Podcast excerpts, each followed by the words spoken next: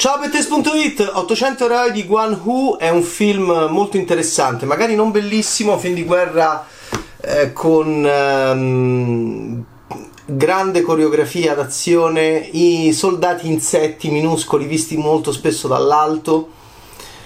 Bellissima concezione dello spazio, la cosa che mi è piaciuta di più di questo film ambientato alla fine degli anni 30 a Shanghai quando i giapponesi arrivano e invadono e mettono a ferro e fuoco la città, sta ancora è, una, è, un conflitto tra cinesi e giapponesi, i giapponesi sono entranti, sono invadenti, sono eh, aggressori, i cinesi sono aggrediti e sono ancora ehm, eh, non è ancora la Repubblica Popolare Cinese perché è, è, è, diciamo, è ancora prima della, della seconda guerra mondiale che avrebbe dato un nuovo ordine alla Cina, cioè il, c'è il Kuomintang Party, cioè ci sono i nazionalisti di Chiang Kai-shek eh, a capo e, e, vediamo questi soldati del 124 battaglione, 88 divisione, 452 soldati cinesi che vengono praticamente lasciati indietro a controllare un magazzino, il Sihang,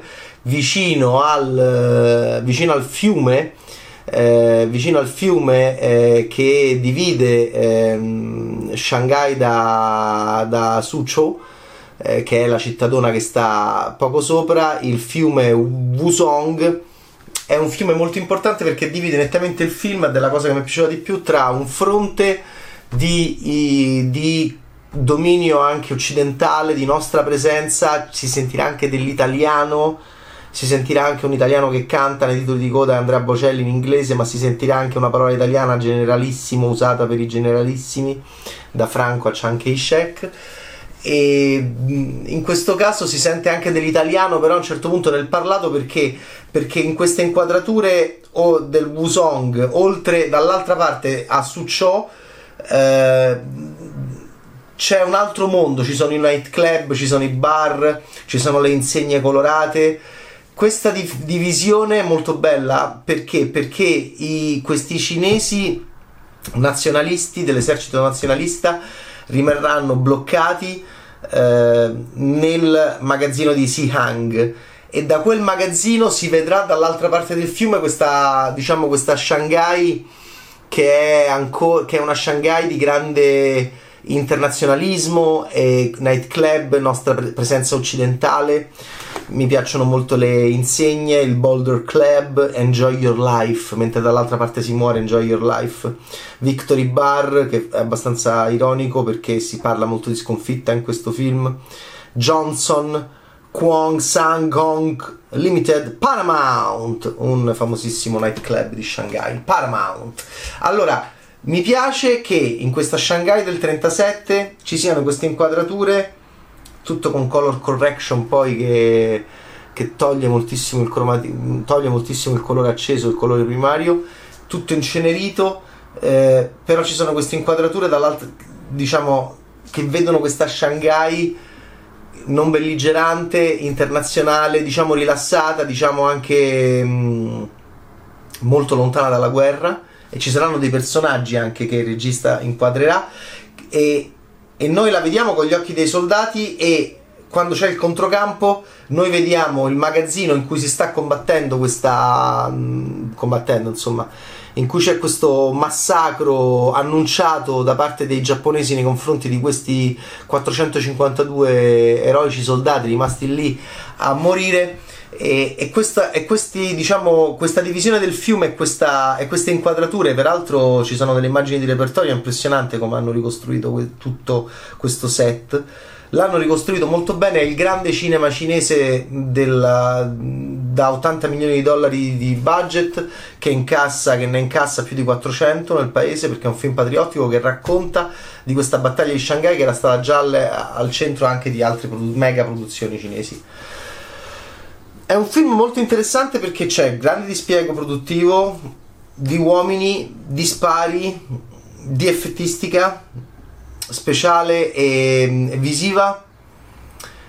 E poi c'è questa, devo dire, c'è questa terrificante divisione tra, tra chi combatte e chi muore e chi vive a una distanza di 100 metri perché c'è questo fiume che divide. Voi direte: ma perché i, i, i, nazionalisti si sono fermati al magazzino? Si sono fermati i nazionalisti al magazzino anche per propaganda. Un'idea piuttosto brillante, ma che punta al sacrificio dei suoi soldati, di far vedere anche la cattiveria e la eh, spregiudicatezza dell'esercito giapponese anche ai, agli osservatori internazionali che stanno anche su un dirigibile, c'è pure un dirigibile che va sopra, quindi mi piace molto, mi piacciono molto le inquadrature dall'alto di come questo regista Guan Hu, eh, 52enne, regista di sistema cinese, sia in, stato in grado di farci capire molto bene il, luo- il luogo del conflitto.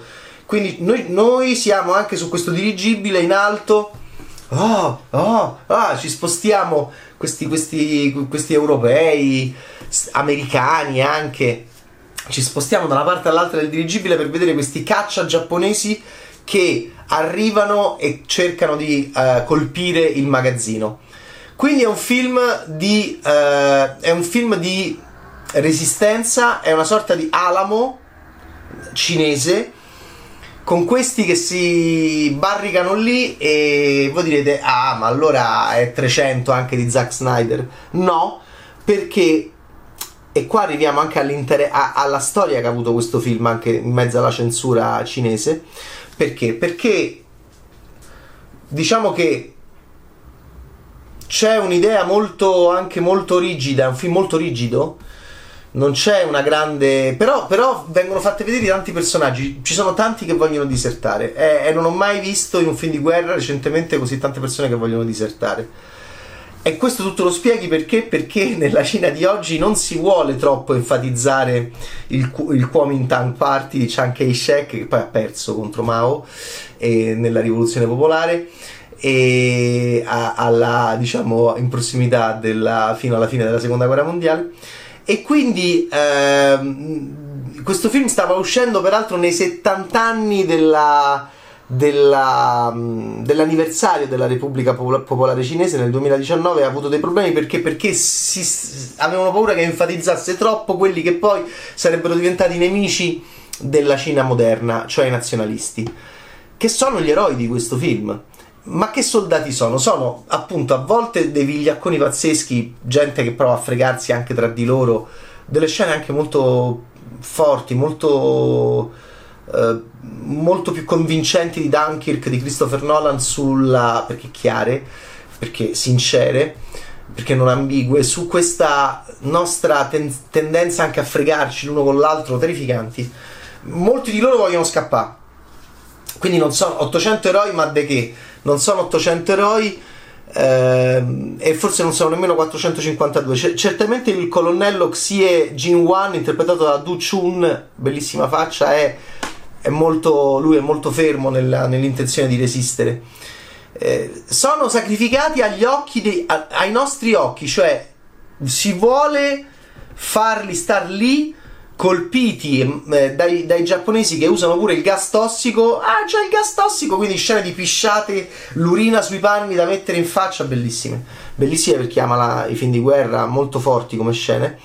Piscia su un panno! Eh, Giappone- quindi eh, si sceglie di farli stare là per fare in modo che, che, che si enfatizzi in chiave propagandistica ehm, in un momento in cui non, non, è che gli occidentali è, eh, sono ovunque in Cina, in quella Shanghai, ecco il senso di quei locali, ecco il senso di, quei, di quel controcampo di quei controcampi costanti che devo dire sono molto affascinanti da vedere. Perché Guan Ho, Guan Hu mette da una parte, dalla parte del magazzino dove eh, si asserragliano i, i cinesi, mette una città scarna anche già bombardata, anche già mitragliata, anche già colpita e quindi macerie. Dall'altra parte la, la, la, città che non è stata ancora toccata e quindi tutti i nightclub, le cose, bellissimo. Questo confronto è, è, bellissimo. Ci si guarda, ci si manderà addirittura a un certo punto, c'è un'indifferenza iniziale. E in questo anche è molto bravo il regista. Mi piace molto, ripeto, come filma il, il rapporto di sguardo tra... Ehm, tra una, una città sul cortile della guerra che non vuole rendersene troppo conto, che non vuole...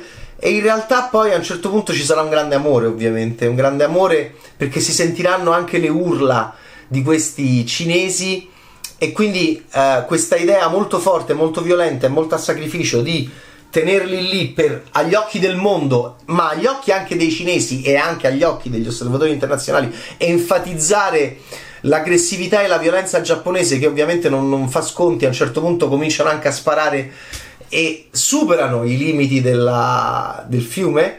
Wusong e cominciano a sparare alcuni colpi, arrivano anche a colpire quelli che non devono colpire. Là i giapponesi appunto cominciano a, a, a, a entrare, entrare diciamo in una zona di odio collettivo. Uh, devi crescere e sopravvivere per vedere questa nazione diventare migliore. Oh, arriviamo a quello che è successo. Uh, l'hanno modificato questo film perché sembrava, sembravano troppo buoni, sembravano troppo belli, sembravano troppo vigorosi. C'è tutta, per esempio, una scena lunghissima. Guardate, non sono tanti giorni quelli che, che, sono pochissimi. Quanti sono giapponesi? 20.000 che gli arrivano addosso. Voi direte, ma che è Black Hawk Down meno enfatizzata rispetto a Ridley Scott? La la schiacciante superiorità numerica dei, diciamo, de, de, di una delle due parti del conflitto. Perché? Perché siamo molto nel magazzino, ci sono dei mi è piaciuto molto il, il soldato mm, mi è piaciuto molto Wang eh, Qian Wan che fa Yang Wai eh, un soldato bello tosto. Mi piace anche quello che cerca sempre di fregare tutti e disertare.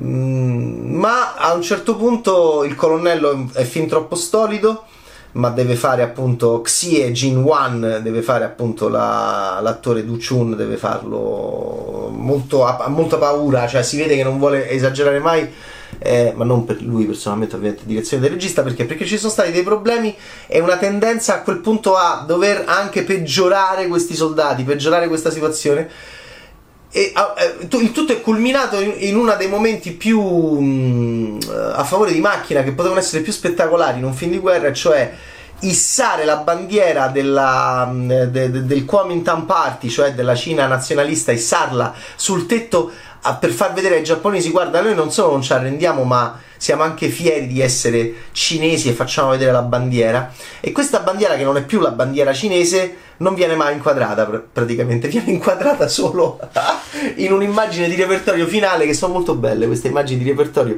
dove tu finalmente la vedi. Eh, penso sia stata tagliata clamorosamente la bandiera non dal punto di vista materico ma dal punto di vista di montaggio perché, perché sarebbe stato appunto fin troppo spettacolare avrebbe enfatizzato eh, in chiave propagandistica eh, l'immagine di una bandiera che non è più la bandiera rappresentante il paese perché? Perché c'è stata la, la rivoluzione perché dal 49 in poi ci stanno altri eh, in Cina e non il Kuomintang Party che scappò a Taiwan.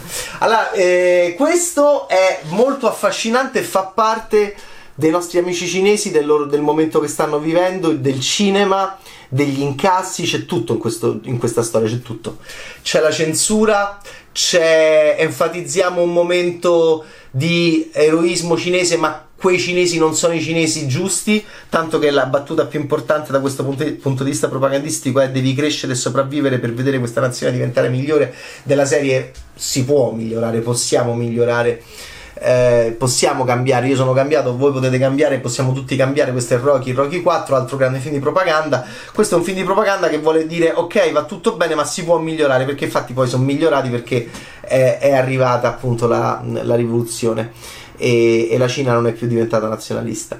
E, e, quindi è molto interessante. Poi c'è la Cina di oggi, che è il cinema di oggi, 472 milioni di dollari, ma dove li vediamo mai?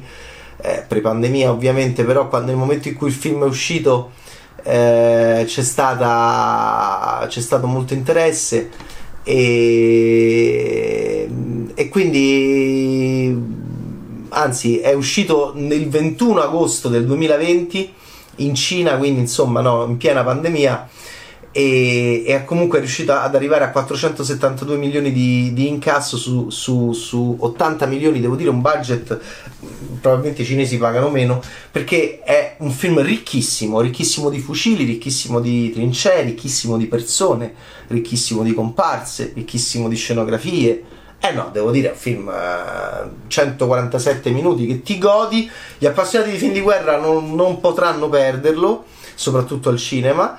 Un cavallo bianco, metafora fin troppo semplice della, della purezza della natura, che però potrebbe, ah, chi lo sa, sopravvivere o no. C'è sto cavallo bianco pazzo che, che corre di qua e di là in mezzo alle trincee. E, e poi questi, tanti personaggi, non ci, non ci affezioniamo mai particolarmente a nessuno. Eh, e poi questa, mm, queste, queste, fiondate di, di, cibo, di medicine, c'è chi proverà a mandare le morfine e ci, c'è chi a un certo punto vorrà che questi soldati cinesi attraversino il ponte e vadano dall'altra parte. E, e, e quindi diciamo ci sono queste mani che sembrano zombie movie, ci sono questi dettagli di, di braccia che escono fuori da, da questa barriera eh, per cercare di aiutare questi cinesi che vengono crivellati di colpi da questi giapponesi che non si capisce manco bene dove stanno ma che continuamente colpiscono ovunque e comunque. E poi compaiono che fanno i kamikaze ma sai che c'è? Facciamo i kamikaze pure noi. Infatti delle, uno dei momenti più, più patriottici è quando dopo che hai visto i kamikaze giapponesi entrare con le loro fasce a torso nudo eh, ah, entrare dentro la fabbrica un gruppetto selezionato di giapponesi kamikaze fisi, fisici eh, senza l'aereo.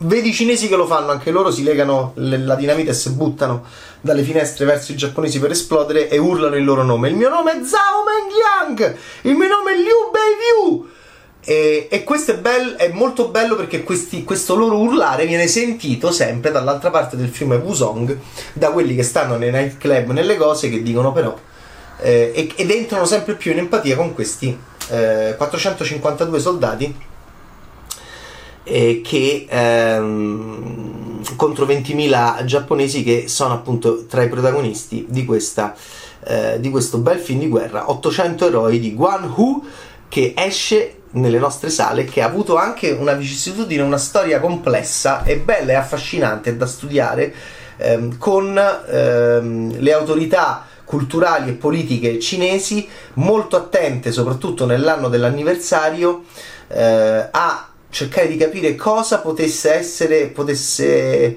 andare in sala, consci del fatto che il cinema possa e debba avere grande, un grande potere di propaganda. Quindi è interessante che ci sia la propaganda dentro il film e poi ci sia stato un discorso propagandistico legato a questo film in relazione alla Cina di oggi che guarda alla Cina di ieri e dice eh sì, la, la, dobbiamo enfatizzare, ma fino a un certo punto. Tutto questo è molto molto interessante come il film. 800 eroi di Guan Hu. Ciao Betaste!